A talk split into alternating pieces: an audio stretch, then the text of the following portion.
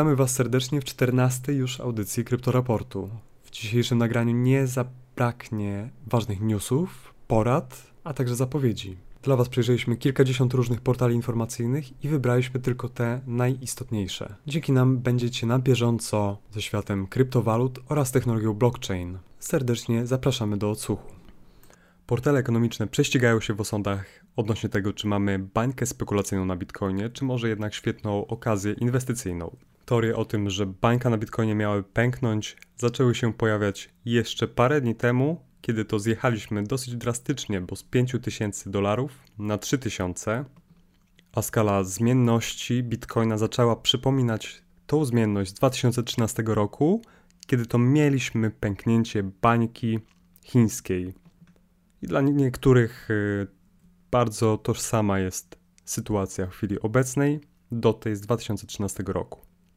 Rzeczywiście dotarliśmy do takiego momentu, że zaczynają o Bitcoinie mówić już nie tylko taksówkarze w ich taryfach, ale także panie sprzątaczki w szkołach podstawowych.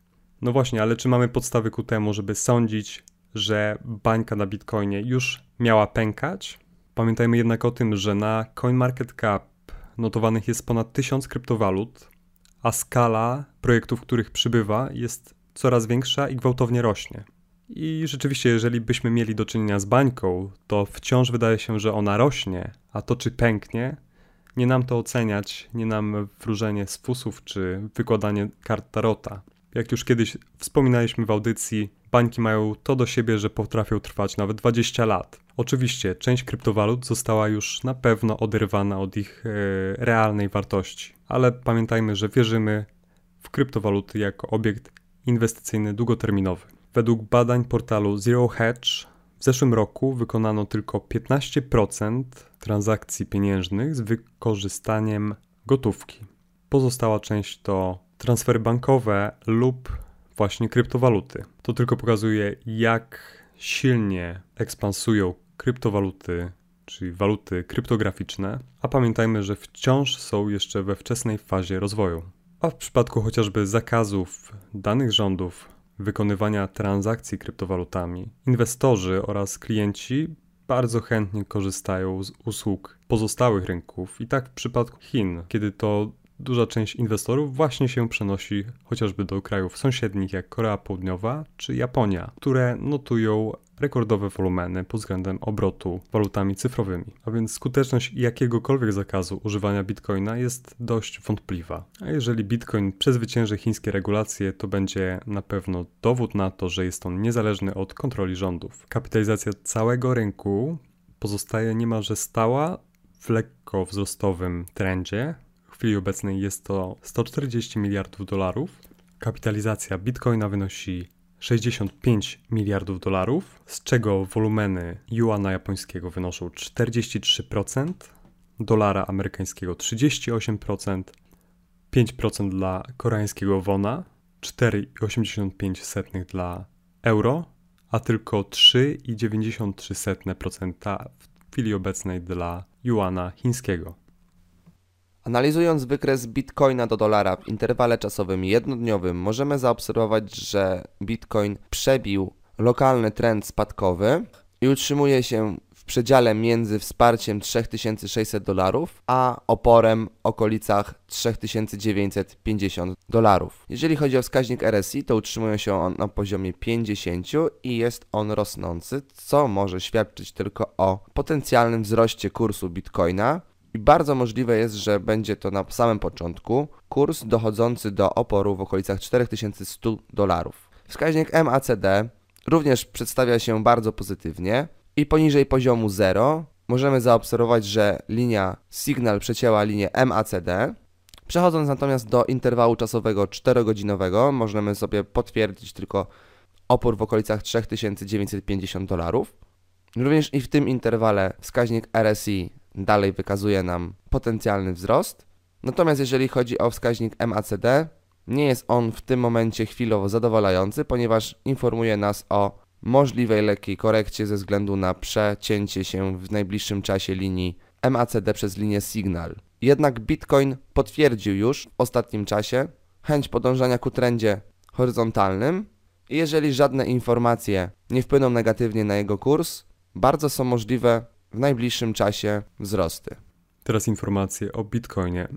Coraz głośniejsza staje się debata, czy rzeczywiście będziemy mieli do czynienia z rozłamem Bitcoina w połowie listopada, czy też do niego nie dojdzie. Kopalnie, które jednoznacznie wydawały się wspierać inicjatywę Segwit 2X, niektóre z nich odstępują. Wygląda na to, że jeżeli doszłoby do rozłamu, Bitcoin z powiększoną pojemnością bloku nie znalazłby dużego wsparcia i aprobaty wśród społeczności lub inwestorów instytucjonalnych. Pamiętajmy, że to zwłaszcza zaangażowanie społeczności stojącej za projektem oraz chęć rozbudowy infrastruktury pod kryptowalutę stanowi atrakcyjność inwestycji oraz zwiększanie jej adopcji. Jeżeli tego nie będzie, mamy bardzo wyboistą drogę, jeżeli chodzi o rozwój danego projektu.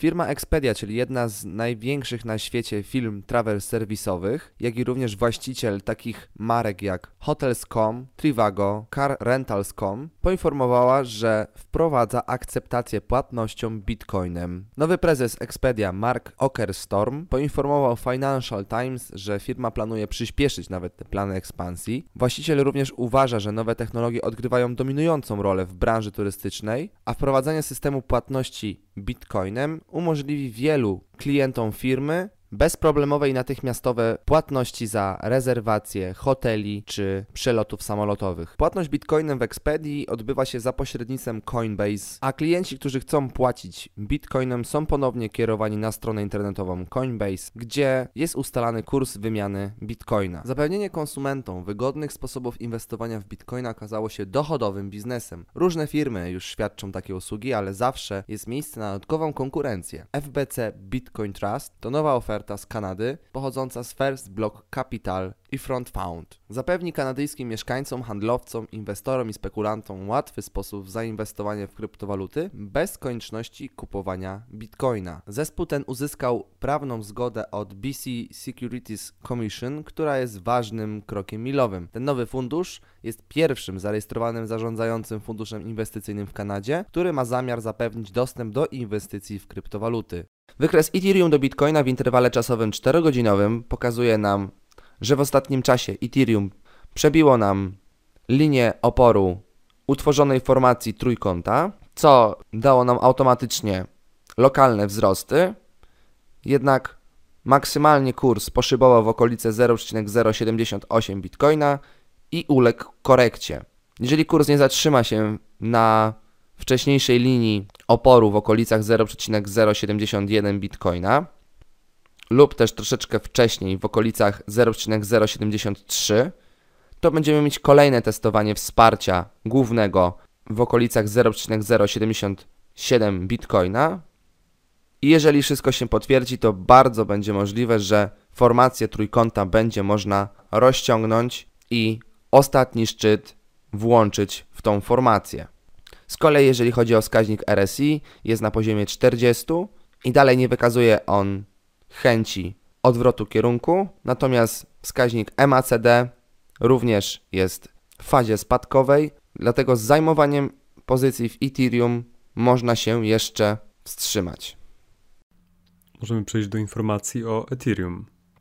Hardfork na Ethereum został przełożony z 8 października na 17.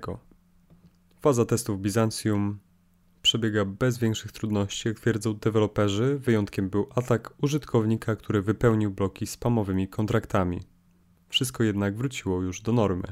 Jak przypominamy, Bizancjum jest to pierwsza część planowa- planowanego hardforku na Ethereum, ma to być początek tzw. Tak epoki lodowcowej Ethereum, która ma wprowadzać coraz większe zwiększenie czasu wydobycia bloków. A pomimo zmniejszeniu nagrody dla górników, pozyskanie Ethereum za pomocą metody Proof of Work zwolni, w związku z tym spodziewany jest wzrost ceny tego instrumentu.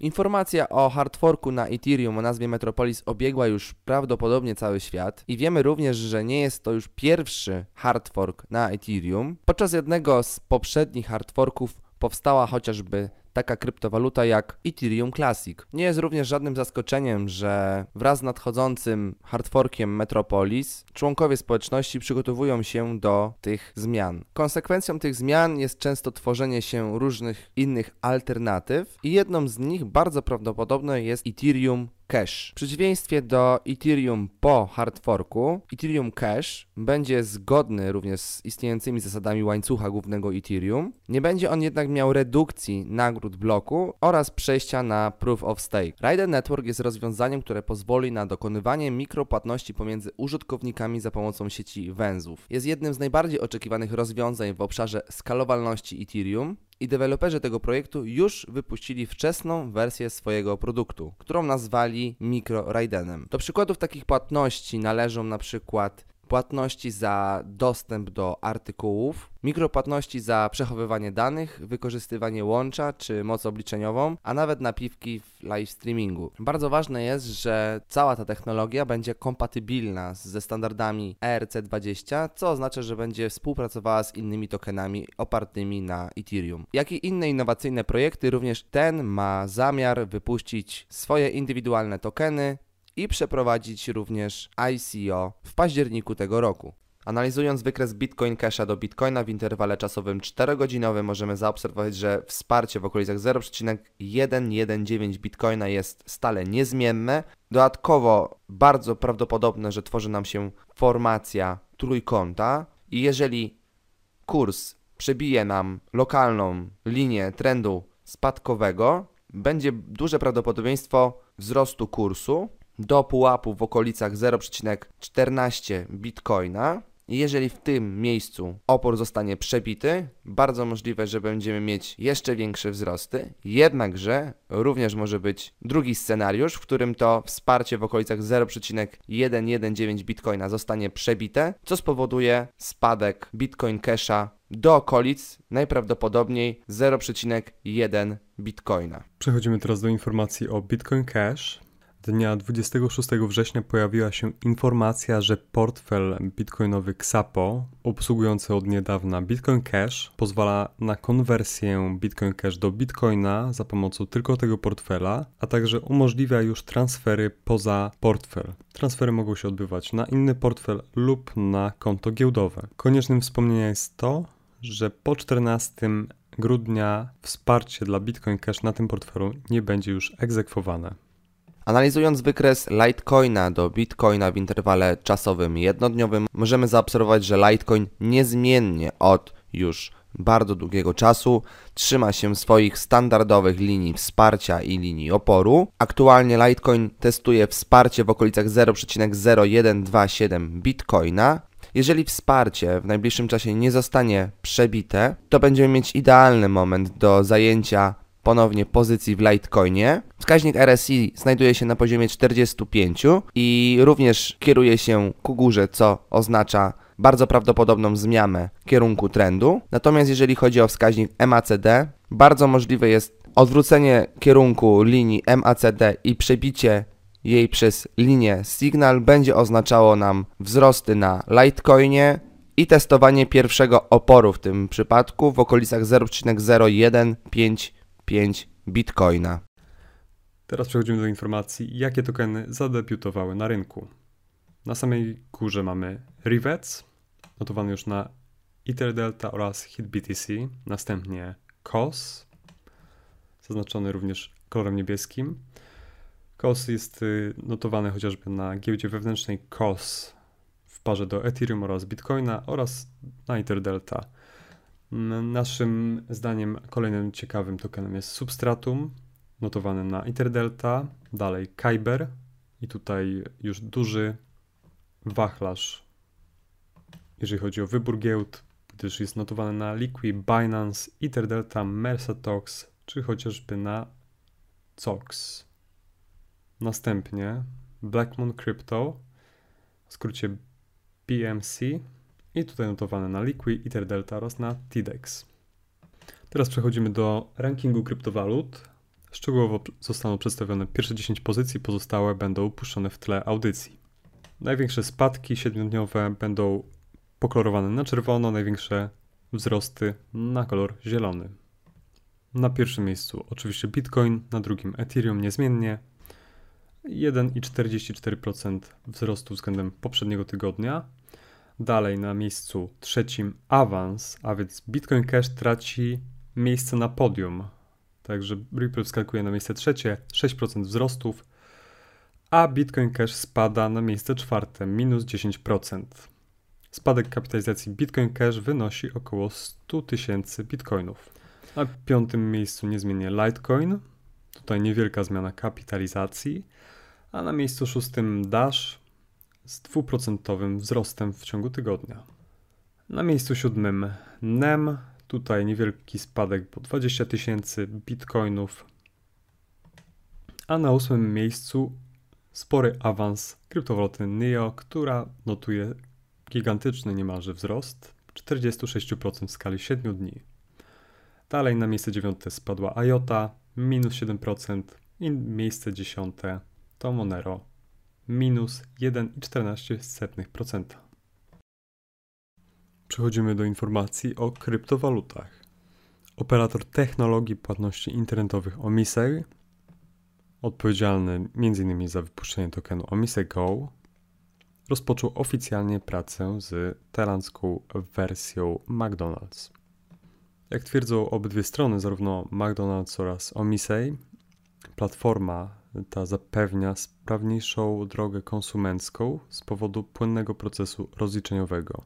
Zwiększa to na dłuższą metę współczynniki konwersji, chociażby no, dla firmy McDonald's. W zeszłym tygodniu doszło do pierwszej transakcji pomiędzy Decred a Litecoin o nazwie Cross-Chain Atomic Swap.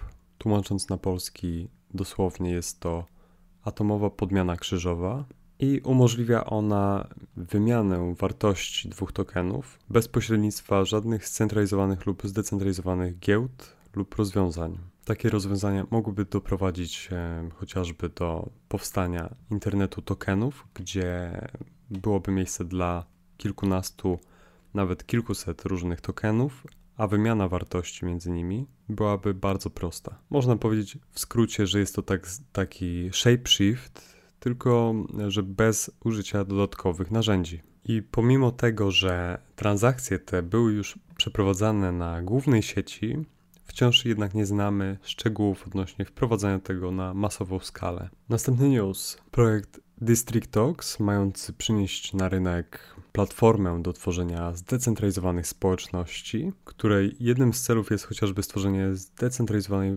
platformy do tworzenia miejsc pracy lub też ogłaszania ich. Deweloperzy projektu ogłaszają, że priorytetem w tym momencie jest stworzenie platformy zdecentralizowanej Name Bazaar, która będzie stanowiła formę zdecentralizowanej giełdy. Rozwój platformy wchodzi już w końcową fazę i prawdopodobnie niedługo będzie już gotowy. Tokeny projektu District Talks można zakupić m.in. na giełdzie Liqui. Mamy aktualizację odnośnie kradzieży w trakcie ICO CoinDash. Skradzione wtedy zostało około 10 milionów dolarów. Jak wiemy, CoinDash ogłosił, że wszczyna śledztwo poszukiwanych pieniędzy i być może to przyczyniło się do przyznania się, a właściwie zwrotu przez e, hakera należącego do czarnych kapeluszów 10 tysięcy Ethereum na konto CoinDash. Cała jednak kwota nie została zwrócona i istnieją domysły, że pozostała część została już wydana. Deweloperzy CoinDash nie spoczywają na laurach i zamierzają w dalszym ciągu śledzić adres Ethereum. Analizowana będzie podejrzana aktywność. Kolejna ciekawa informacja, jaka pojawiła się na temat projektu IOTA, a mianowicie zespół IOTA ogłosił wprowadzenie natychmiastowych i bezgranicznych transakcji o nazwie Flash Channels. Flash Channels będą tworzyły dwukierunkowe kanały płatności typu off-tangle,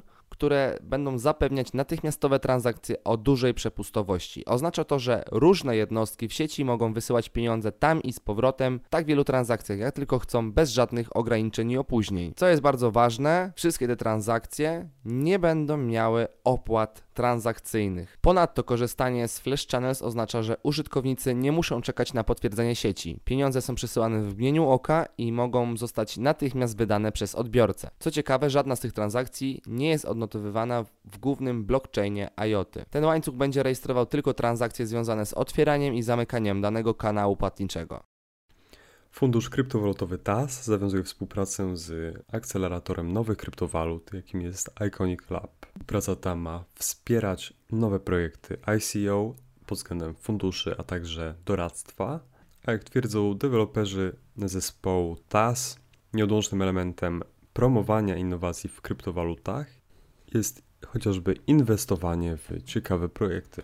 Kryptowaluta NEO, będąca przez niektórych okrzyknięta chińskim Ethereum, niedługo uruchamia fundusz Nest. Nest ma na celu wprowadzić e, hakerów do tego, aby dokonywali ataków na sieć i wykazywali tym samym podatność na włamania. Oczywiście hakerzy będą wynagradzani e, za, za odkrywanie różnych bugów, a płatność będzie w kryptowalucie NEO. Program Nest został napisany w smart kontraktach na Neo i ma na celu usunięcie takich trudności jak chociażby nadmiar ryzyka oraz spadek wydajności sieci. Kryptowaluta Ethereum otwiera nowy rynek wymiany kryptowalut, a właściwie waluty fiat do kryptowaluty e, Ethereum. Mowa tutaj o Local Ethereum. Jak wiadomo, już wcześniej e, takie usługi oferowało Local Bitcoin oraz Local Monero, czyli jest to system, który ma w sposób bezpieczny e, pozwolić klientom wymianę waluty fiat do Ethereum i z powrotem.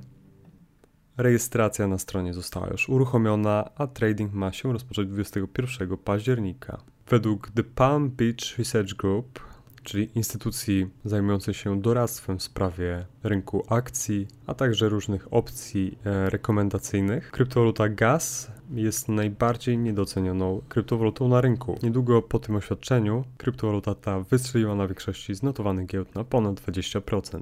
Jak wiemy, GAS jest w ścisłej relacji z kryptowalutą NEO. GAS bowiem jest dywidendą za trzymanie odpowiedniej ilości kryptowaluty NEO na portfelu.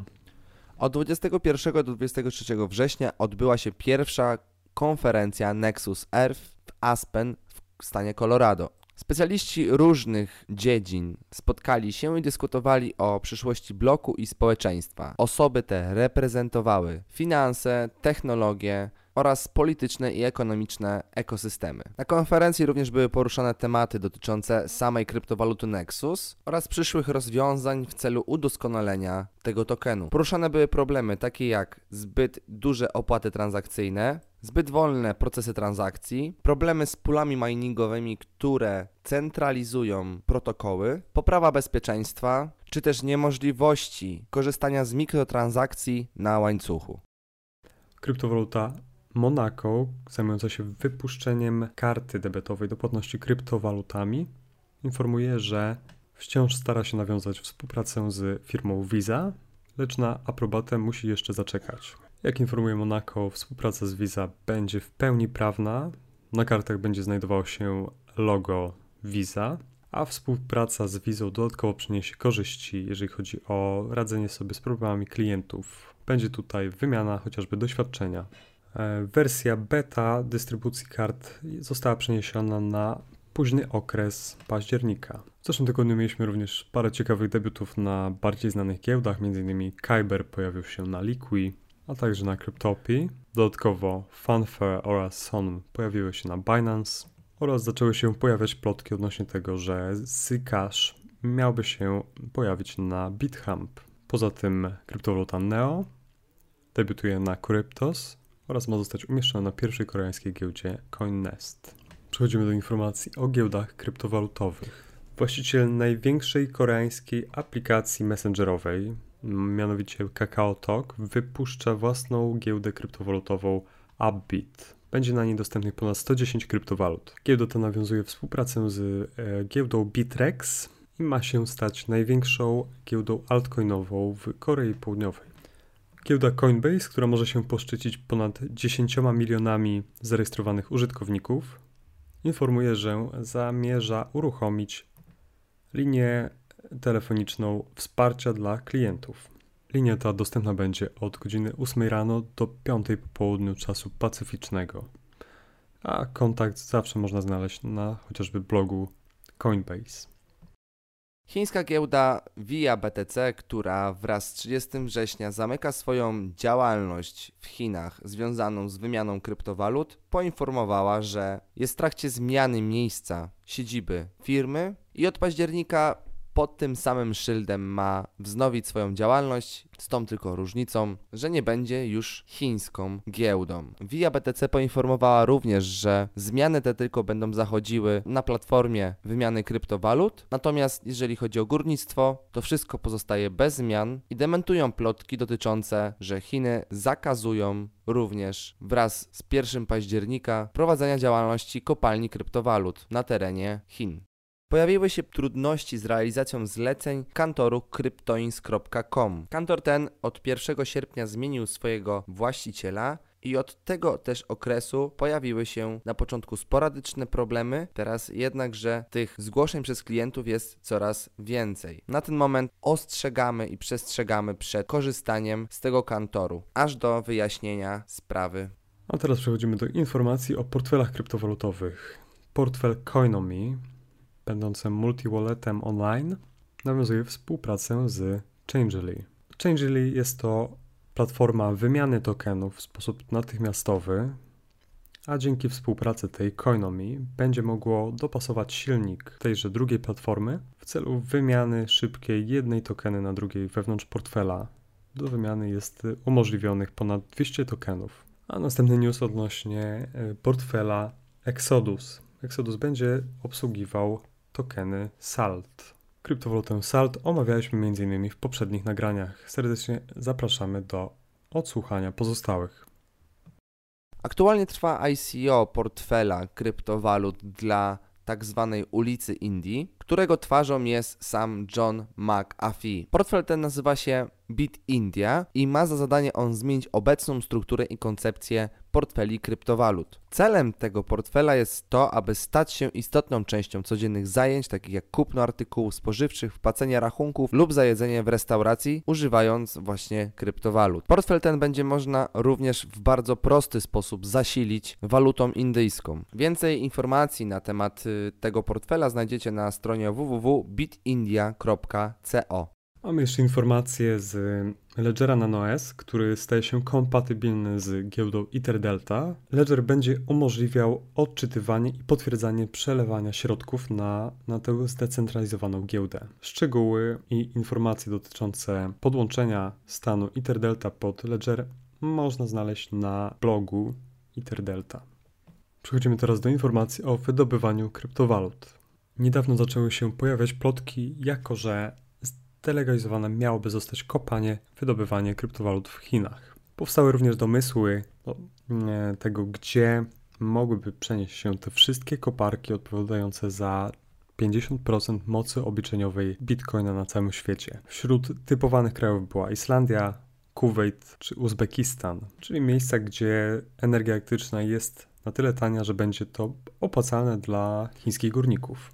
Twórca Litecoina jednak, Charlie Lee, w serii tweetów odniósł się do ostatnich wydarzeń w Chinach. Twierdzi, że według jego zaufanego źródła zakaz wydobycia i korzystania z sieci Bitcoina nie jest prawdą. Najwyraźniej rząd Chin nie chce utracić prymu, jaki jego kraj wiedzie w miejscu wydobywania kryptowalut. Pomimo licznych delegalizacji, wciąż zdaje sobie sprawę na to, jak dużą wagę jakie znaczenie mają dzisiaj kryptowaluty. Chiny z pewnością chcą pozostać największym graczem na arenie kryptowalutowej, aczkolwiek czekają nas nieuchronne regulacje na rynku. Rząd bowiem obawia się niekontrolowanego odpływu gotówki właśnie w kryptowaluty. Podczas tegorocznego spotkania dla właścicieli małych i średnich firm w Rosji, Aleksander Drozdenko, gubernator obwodu leningradzkiego w Rosji, wydał zaproszenie dla wszystkich górników do korzystania z gruntów w regionie Petersburga w celu założenia tam kopalni kryptowalut, do których prąd będzie dostarczany z leningradzkiej elektrowni atomowej. Teraz możemy przejść do informacji o security.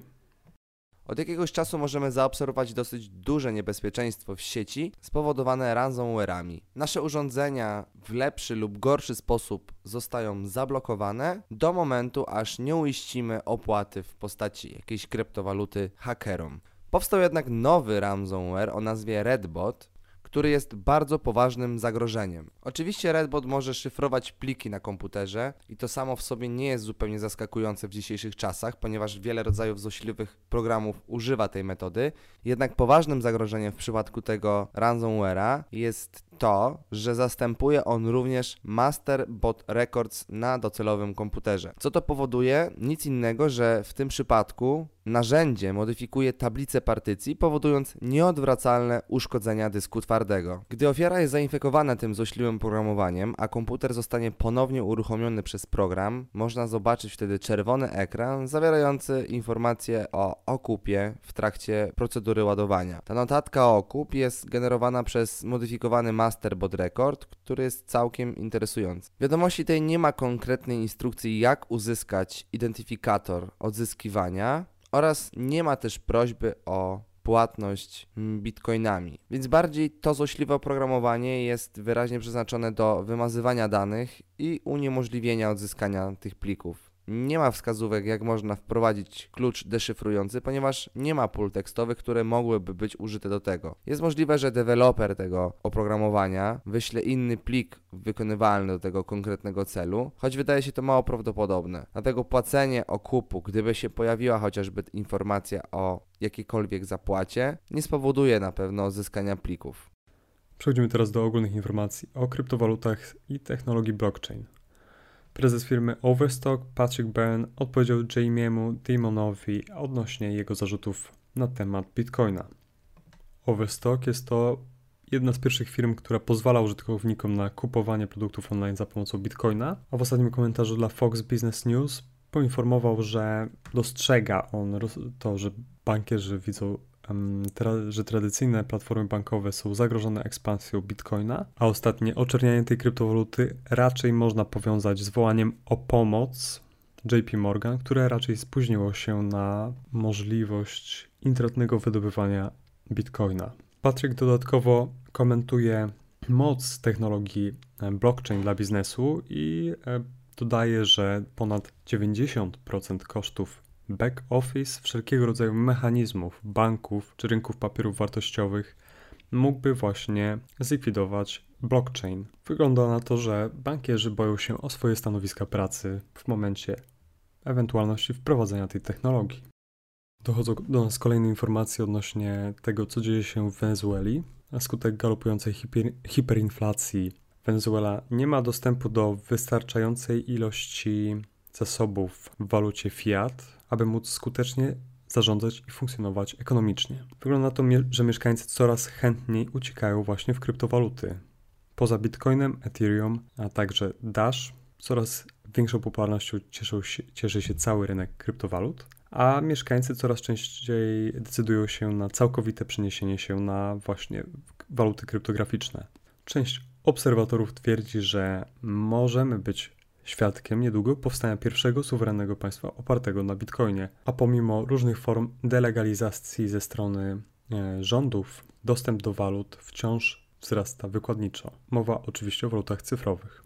Następnie, jak się okazuje, Ukraina w, przeci w przeciwieństwie do Japonii nie uzna bitcoina za pełnoprawny środek płatniczy. Jak twierdzi Narodowy Bank Ukrainy, bitcoin nie jest walutą, ponieważ nie posiada oznaczonego wystawcy. Stąd też nie można go uznać za legalną formę zapłaty. Jak się okazuje, Hongkong, czyli specjalny region administracyjny Chińskiej Republiki Ludowej, jest to teren zachowujący pewną autonomię względem rządu chińskiego. Donosi, że obserwowany jest coraz większy wysyp nowych startupów zajmujących się właśnie branżą fintech. Wewnątrz tego obszaru wciąż aktywnie funkcjonują giełdy takie jak Gatecoin czy BitMEX, a także startupy jak OpenAngs. Regulacje odnośnie ICO, jeżeli powstaną, to na pewno mniej restrykcyjne niż te podlegające rządom Chin. Kolejny news. Dzięki bitback.co będzie możliwa akceptacja płatności bitcoinem w sklepach opartych na skrypcie shopper.pl. Według niektórych badań na tym skrypcie opartych jest ponad 50% wszystkich sklepów w Polsce internetowych. Dodatkowo słoweński bank Loan oficjalnie zaprezentował nową usługę zakupu bitcoinów w swoich bankomatach. Tak jak to skomentował portal bitcoin.pl, jest to bardzo zdrowe podejście. Zamiast jak polskie banki blokować konta firmom bitcoinowym, słoweński bank postanowił skorzystać z fenomenu kryptowalut i na tym zarobić. Mario Draghi, prezes Europejskiego Banku Centralnego EBC, powiedział, że jego instytucja nie ma dostatecznych uprawnień do regulowania kryptowalut. Według niego EBC nie omawia jeszcze potencjalnego wpływu kryptowalut, a wszystko to musi być dogłębnie zbadane pod względem, jakie niesie ze sobą skutki gospodarcze. W zeszłym tygodniu Vitor Constancio, wiceprezes Banku Centralnego, stwierdził, że waluty cyfrowe są czysto spekulatywne, porównując je do tulipanowej manii z XVII wieku. Konstancja stwierdził, że EBC nie widzi tej technologii jako zagrożenia dla polityki bankowej. Portal Quartz przedstawił ostatnio badania, w którym to dla Cambridge Center zostały mm, wykonane pewnego rodzaju symulacje, które mają potwierdzić to, że jeden na pięć banków będzie korzystało z blockchaina już w przeciągu dwóch lat.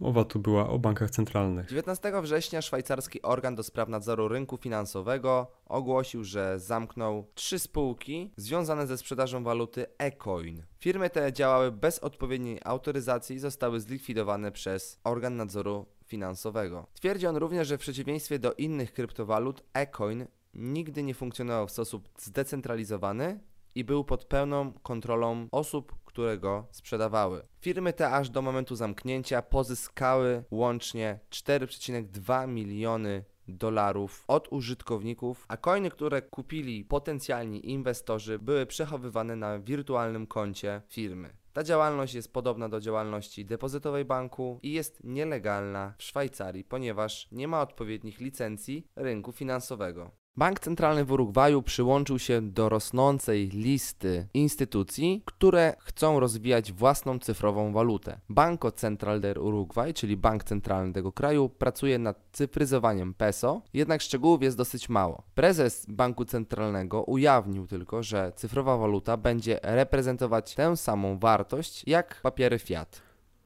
Przechodzimy do informacji o rynku przedsprzedażowym ICO. Na początku tego miesiąca chiński rząd ogłosił zakaz prowadzenia ICO dla firm w swoim obrębie. Środki zebrane podczas przedsprzedaży zostały zwrócone inwestor, inwestorom w ponad już 90% przypadków. Naprzeciw problemom wychodzą chociażby takie miasta jak Curych oraz Singapur, które prawdopodobnie będą mogły się stać rajem dla ICO w wyniku korzystnych ustaw regulacyjnych. Jak jednoznacznie twierdzi rząd Chin, delegalizacja była spowodowana e, prewencją prania pieniędzy lub inwestycjami w piramidy finansowe. Ostatnio jednak Jason Cassidy, prezes i gospodarz Blockchain TV, wyjaśnił, dlaczego obiecujące projekty wolą starać się o pozyskanie kapitału poprzez ICO, a nie tradycyjnymi metodami. Wśród argumentów była niska bariera wejścia, aby pozyskać potrzebny kapitał oraz indywidualne zasady prowadzenia takiej przedsprzedaży. Wszystko wygląda na to, że pomimo chińskich zakazów startupy nadal są zainteresowane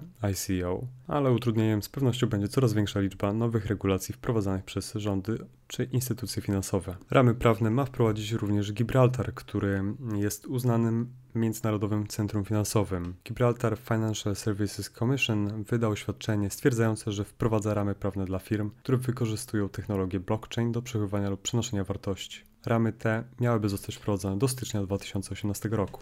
Teraz przedstawienie nowego ICO, które zwróciło naszą uwagę. Tym ICO jest Bankera. Bankera został uruchomiony w 2017 roku. Jest to pochodna tokenu SpectroCoin. SpectroCoin jest kantorem online Bitcoina oraz elektronicznym portfelem z prostym interfejsem przy zachowaniu odpowiedniego bezpieczeństwa. Pierwotnie SpectroCoin nie planowało tworzenia banku, jednak dążąc do utrzymania przewagi nad konkurencją, wpadło na pomysł, aby stworzyć infrastrukturę podobną do tej, która jest w tradycyjnym banku i wykorzystać ją do zbudowania serwisu bankera. Zespół bankera to osoby doświadczone w swoich dziedzinach ze stażem przekraczającym 3 lata. Dodatkowo w doradcach możemy znaleźć m.in. takie osobowości jak Lon Wong, czyli prezydent NEM Foundation, czy Antanas Głoga, który jest członkiem Parlamentu Europejskiego. Bankera planuje przekształcić dotychczasową branżę finansową poprzez oferowanie usług w oparciu o technologię blockchain. Pozwoli to nie tylko zaoferować innowacyjne usługi bankowe, ale również zminimalizować ilość pośredników, jednocześnie obniżając koszt usług bankowych dla klientów.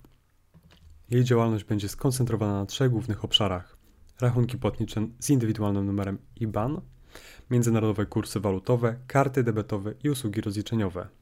Oprócz wykorzystania tradycyjnych walut, dostępne będą również waluty cyfrowe, takie jak Bitcoin, Ethereum, Dash, NEM oraz inne.